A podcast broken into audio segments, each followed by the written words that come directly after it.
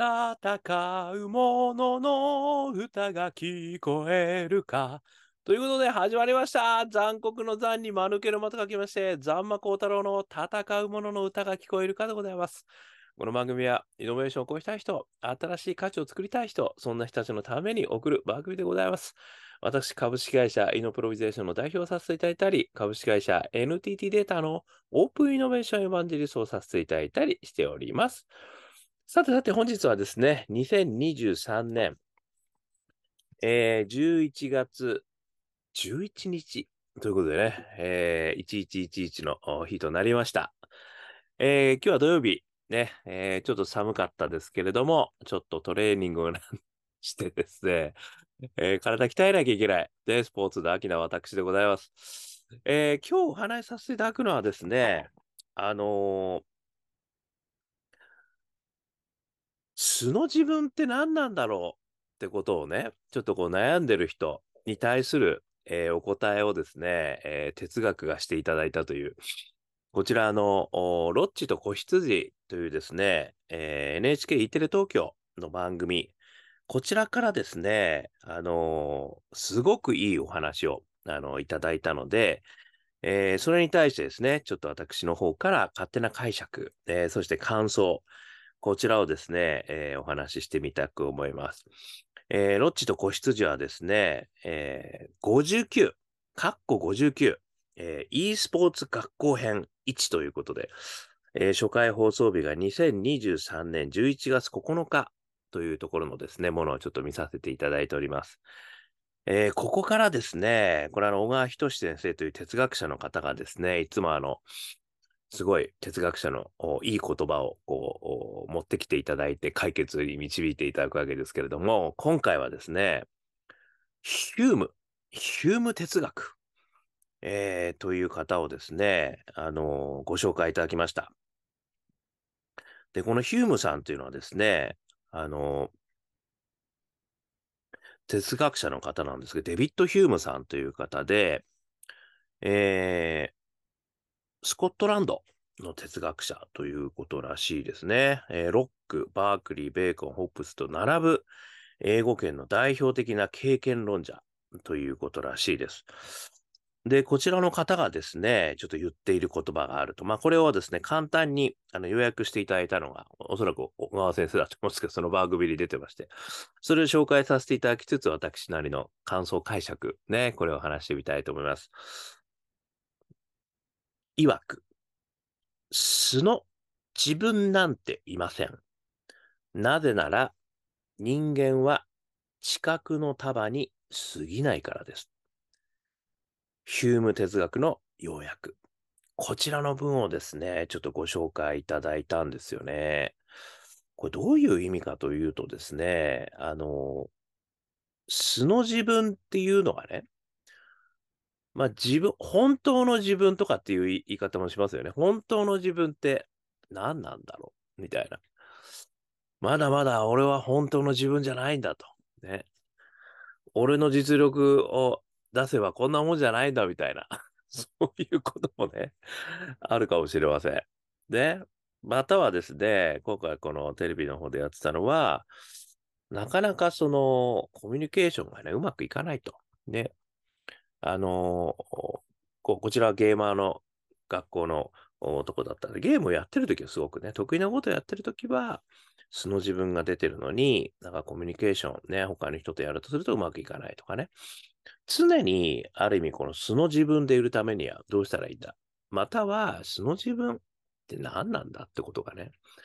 これね、確かに言われてみると、すごく私も思うわけですよね。ある意味、その、すごくこう、人見知りみたいな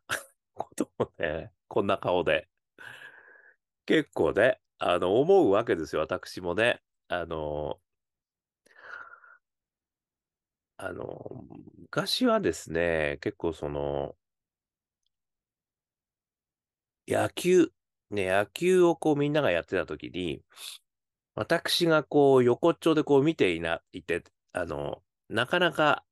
その輪の中に入れないみたいなこともですね、すごい覚えてるんですよね、私ね。なんかやっぱりこう、お声掛けをしてですね、あの、仲間に入れて、ね、勝てて、みたいな。これがね、すごい苦手だった覚えがあるんですよね。まあそういうのもなんかこう影響してるのかどうかわかりませんけれども、なんとなくね、その自分はあの人見知りなんですみたいなね、いうことを言いたくなってしまう みたいなことをですね、人も本当の人見知りは人見知りだって言わないんだよみたいなね、ことはあるんですけど、あの、いうことがあるわけですよ。で、やっぱりね、その素の自分、ね、その時々に何かこう、いや、こんな自分だったらいいのになとかね。まあもしくは、あのー、素の自分って一体どこの、ど、どのスライスが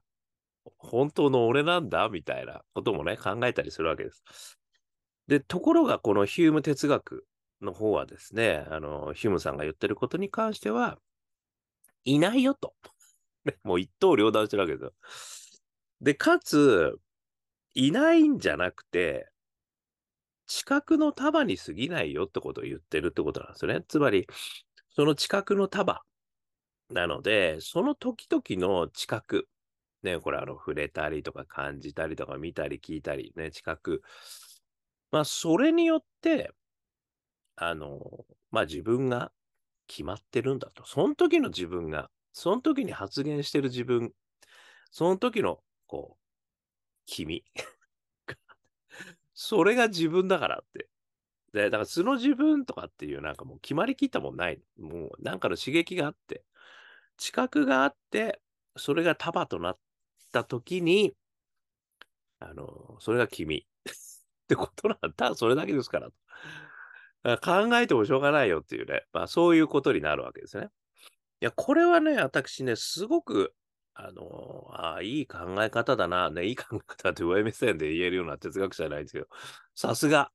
あの、哲学者、ね、経験論者の、さすが、5本の指に入る人、みたいな感じなんですけど、やっぱりそういう考え方をした方が、まあ、すごく気持ちが楽になるなって私は思ったんですね。で、ここから3つ、ね、私が思ったことを、あの、話します。1つ目。ということはですよ。近くの束で自分をコントロールできるねってことなんですよ。だから、ある意味、その、その時々においてですね、あの、ある知覚の束を自分にこう浴びせることによって 自分自身を、そのち、その、要は、ケースに合った自分に持っていくことできるってことですよ。だって素の自分いないんだもん。ね、知覚の束で変わっちゃうんだから。だからその知覚の束と、その自分、このそのマッチングが、あの、分かってればですよ。その時々に、あの、自分をコントロールできる。ね。これがね、ああ、確かになと思ったんですよね。これ、私は、あの、例えばですね、あの、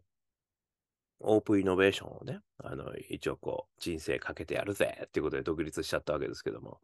まあ、そのためにはね、いろんな人とオープンに会わなきゃいけないわけですよ。でもね、先ほどお話した通り、まあ、私が素の自分だと思ってる自分は、野球をやってる少年たちをね、外から眺めてるだけの自分なんですよ。ね。声かけて、断られたらどうしよう。で、お前なんて入れてやるわけないじゃんか。とかって言われたったらもうさらに傷ついてもう立ち上がれないから言わないでおこうみたいな。そういうね、面があるわけですよ。でも、やっぱりこうね、オープンイノベーションでこうやるためにいろんな人と知り合わないといけないので、オープンなんでね。まあそうするとですね、やっぱりこう、そういうイベントですとかパーティーとかに足しげく通ってですね、やっぱりいろんな人と知り合うと。ね。で、いろんな人たちの話を聞くと。まあこれによってセレンディプティを自ら高めることによって、まあ、えー、偶然のね、幸運を拾うことができるかもしれない。で、そういうことをやるわけですよ。やらなきゃいけないと思ってるわけです。でもなかなかね、できない。で、最初は私もね、本当にね、そういうところに入っていっても、まあ、まさに壁の花と言われますけれども、誰とも話できなかったんですよね、なんかね。まあ、だって全然知らない人たちだし、しかもやってること全然違うし、共通項なんもねえよ、こいつらと思って。やべえなと思っっていたんですけども、まあ、それでもね、やっぱり無理にね、あの、始めたわけですよ、名刺交換をね。ちょっとこういう感じなんですけど、いかがでしょう？みたいな。あ、そうですか。みたいなことで、連れなく終わるってことがもうずーっと続いてたんですけど、まあ、それをやってるうちにですね、あの、まあ、知り合いがね、何回か行ってるうちにですよ、これは。あの、あ、またいるんですね、みたいなことになってたわけですよね。で、その何回か行ってるうちに少しずつ馴染んでいったんですよね。で、さらにはですね、その少し馴染んでくると、あの、まあ、紹介してくれるとかね、いうことで、あ、この人こういう人がやってる人なんですよ、とかって、まあ、友達の友達が紹介してくれたり、私自身も、あの、勇気が出てきてですね、あ、大丈夫だと。ね、あ、こう、こう、こういうとこは、なんだかんだこう知らないように見えても、意外と話してみると大丈夫だな、みたいなことが分かってくると、名刺交換をね、あの、やって、そしてこう、なんかこう、お話ができるようになっていったんですよね。で、今ではですね、まあ、イベントの人数にもよるんですけども、もう300枚とか400枚とかね、あの、イベントごとに 交換してると。でも、なんかコレクターですかってね、言われるんですよ。名刺コレクターなのと。いや、そういうわけじゃないですよ。これセレンディピティをですね、高めるために、その中に、ね、300枚の中に1人でもですね、やばい、この人すごい面白い。これからちょっとなんか一緒にやっていきたいという人が見つかれば、ね、素敵な出会いがあったねってことになるわけなんで、それでいいんですけど、そういう意味でね、あの、まあ最初に自己開示をして、そして、あの、あ、どういうことやられてるんですか？あ、それってこういうことなんですか？とかっていうことでね、話ができるようになったんですよね。で、これはね、そういう意味でその、ある意味ですね、先ほどの近くで自分をコントロールするみたいなことにもうちょっとつながってんのかなとも思ったんですよね。まあ、ある意味その無理に自分をこう型にはめてるんですよね。こういう型で、あの、やっていくことによって、あの、知らない人でも、あの、まあ、ある意味こう、普通に、まあ、苦もなくっていうんですかね、お話しすることができるようになってきたっていうことなので、あの、そういうこの型を、こう、身につけることができるとですね、これはあの、ある意味その知覚をコントロールできる。こういうことにね、なんか繋がんじゃないのかなっていうふうにね、あの、この話を聞いて思ったっていうことなんですね。で、もしそれが、私のこの名刺交換みたいな感じでね、一つでもですね、成功事例が自分の中でできると、なんかいろんな場面において、これ二つ目なんですけど、あの、自分の〇〇スイッチ。それを、あの、見つけることができんじゃないのかなと。ね、例えばさっきの私のやつは名刺交換スイッチなんですよ。知らない人と名刺交換するスイッチ。で、それはこれこれこういうやり方でやっていけば、まあ、なんとなく、あの、できるなってことが、もうなんとなくこう型としてね、あの、分かってて、で、自分の知覚としてもね、あの、そういうのがこう分かってる感じなんですよね。まあ、そういうスイッチがね、なんかこう見つかれば、すごくいろんな、あの、ことに、なんか対応できる自分になるなっていうふうに思ったってことなんですよね。まあ苦手、こういうの苦手なんですよとかね。まあ例えば私のライブ、あののスイッチなんだろうね。香港ラッキーズライブ12月31日13時から、えー、三軒茶屋グレープフルーツムーンでありますけども、ね、宣伝を入れちゃいますけど、俺はね、あの、最高のエンターテイナーだっていうふうにですね、自分に言い聞かすんですよ。これ実は私の、あの、ライブスイッチ、ライブ前スイッチだったりするわけですよね。で、あとはね、あの、あ、これはね、あの、慎吾がね、あの、言ってくれたんですけど、何言ってんすか最高のエンターテイナーじゃないですかってね、もうそう言い聞かせようと思って言ってるわけです。あとはね、またその、あ、慎吾っていうのはあの、香港ラッキーズのメンバーなんですけど、これがね、背中をね、押してくれるんですよ。これバッサージなんですけど、背中のね、私の一番気持ちのいいポイントがあるんですよ。そこをね、毎回押してくれるんですよ。これもね、これまさに知覚スイッチ。ここを押されるとね、うおー、気持ちいい。やるぜっていう感じになるっていう。面白いよね。そういうね、スイッチがあるんですよね。なんかそういうことでね、あの、さっき言った通り私、あの、草場の陰、草場の陰じゃないな、あの、家の陰からね、みんなの野球チームをね、いいなぁと思いながら見てた 人間が、そんなライブをね、うりゃーとかってやるみたいな、そういうスイッチがあるわけですよね。なんかそういうのが、本当いろんなところできっとあるんですよね。誰にでも。だから、なんかそういうのを見つけるとね、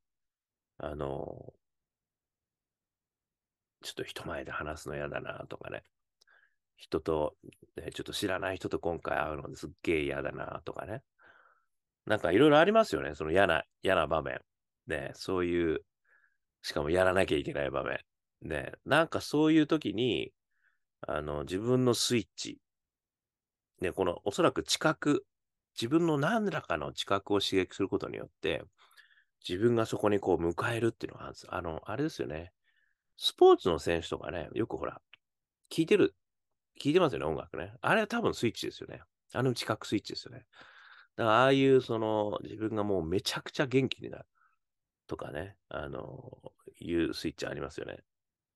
あと、私なんかだとやっぱりその、すごくこう、大好きな音楽とかを、あんまりこう、聞きたくないんですよね。いや結構感動する音楽とかあって、あの、そういうの電車の中とかで聞いちゃうと泣いちゃうんで、まあ、それもあの 涙スイッチみたいなのあるんですよ、私。で、もうこの曲聴いたら絶対泣くとか、この曲聴いたらもうドヨーンとなっちゃうみたいな。でもドヨーンとなるのは気持ちいいんですだからやっぱりいろいろありますよね。まあそういうスイッチをやっぱりこう自分の中でね、まあ音楽なのかもしれない、ご飯なのかもしれない。ね、もしくはなんかこう太陽さんなのかもしれないし、うーね、いろんなスイッチがある。ね、さっきみたいに私の型。ね、こういう型をやればいいんだとかね。あとはなんか触れる。もしくは押す。ね、なんかあるんですよ。きっといろんなスイッチが。まあそういうことをね、あの見つけておくと、すごくいろんなことにね、実は対応できるんだって、これを知っておくことがすごく大事だと思うんですよ。やっぱり自分ってこういう人だから。ね、とかこういう言い方もあるじゃないですか。私ってこういう人なんですよ。でね、なんか客観的に自分を言ってるみたいな。あ、そうなんですね。みたいなことになるけど。そんなことないんですよ、と。で、あなたは自分のことをそういう人だと思ってるかもしれないけれども、何らかのスイッチを、あの、ね、もしくは何らかの知覚の束を与えることによって、浴びせることによって、あなたはね、そういう人じゃないことも全然発揮できるんです。ということはね、すごく私にとって勇気を与えていただいたの。これ勇気スイッチになったなと思うし、あのー、なんかね、自分自身、いろんなところに対応できる人にもなり、なれるんだなっていうふうにね、思ったということですね。なので、じゃまとめるとですね、これ3つ目なんですけど、誰でもどんな自分にもなれるってことなんですよ。これってすごくないですか？だから、なんかね、あの、テレビに出ている、なんか、まあ、もしくは YouTuber でも何でもいいけど、なんかあんなに明るくね、なんかいろんな人の前でいろんなジョーク言う人になりたいなとかね。なんか、そういうのあるじゃないですか。ね、もっとなんかこんな素敵な対応ができる人になりたいなとかね。なれますと。誰でもなれるんですと。ね、それは、知覚の束をあの、工夫することによって、あなたの、あなたにとっての資格の束を工夫することによって、どんな人にもなれる。勇気のある人にもなれる。ね。あの、負けない人にもなれる。ね。そういうことなんですと。いうことをね、今回ちょっとこの、まさに、えー、小川仁先生が作られたのか、というふうに思われますけども、ヒューム哲学。ね、こちらの要約から私は学びましたというお話でございました。えー、少しでもね、えー、参考になりましたら幸いです。あなたのね、〇〇スイッチありましたら教えてください。ね、ということで、YouTube、ポッドキャスト毎日話してます。よかったら登録してくださいね。そして、Twitter、Facebook、よかったらコメントください。えー、そして、我がアカペラグループ香港ラッキーズではさっきも話しましたけれども、2023年12月31日、お昼の13時からね、えー、三軒茶屋、グレープフルーツムーン、こちらの方でですね、2時間ぐらいのね、ワンマンライブ、アカペラグループですよ。やりますんで、もう歌って踊ってね、みんなでこう、ドヒャーっていう、あの、年末迎えましょう。えー、そして、そのドヒャーのね、あの曲、これもストリーミングして終わります。えー、YouTube、ポッドキャスト、あ、違う、YouTube、Apple Music、Spotify ね、えー、こちらの方で、中年ワンダーランド、中年不思議国と、えー、検索してください。もしくは香港好きな運、香港ラッキーズと検索してください。そしたら、えー、ね、ストリーミングされてきます。さらに、アジャーニー・オブ・ラッキーというですね、4曲入りのですね、えー、ミニアルバムもあります。こちらの方は iTunes、そしてモーラでダウンロード販売しておりますので、よかったらダウンロードしてみてください。で、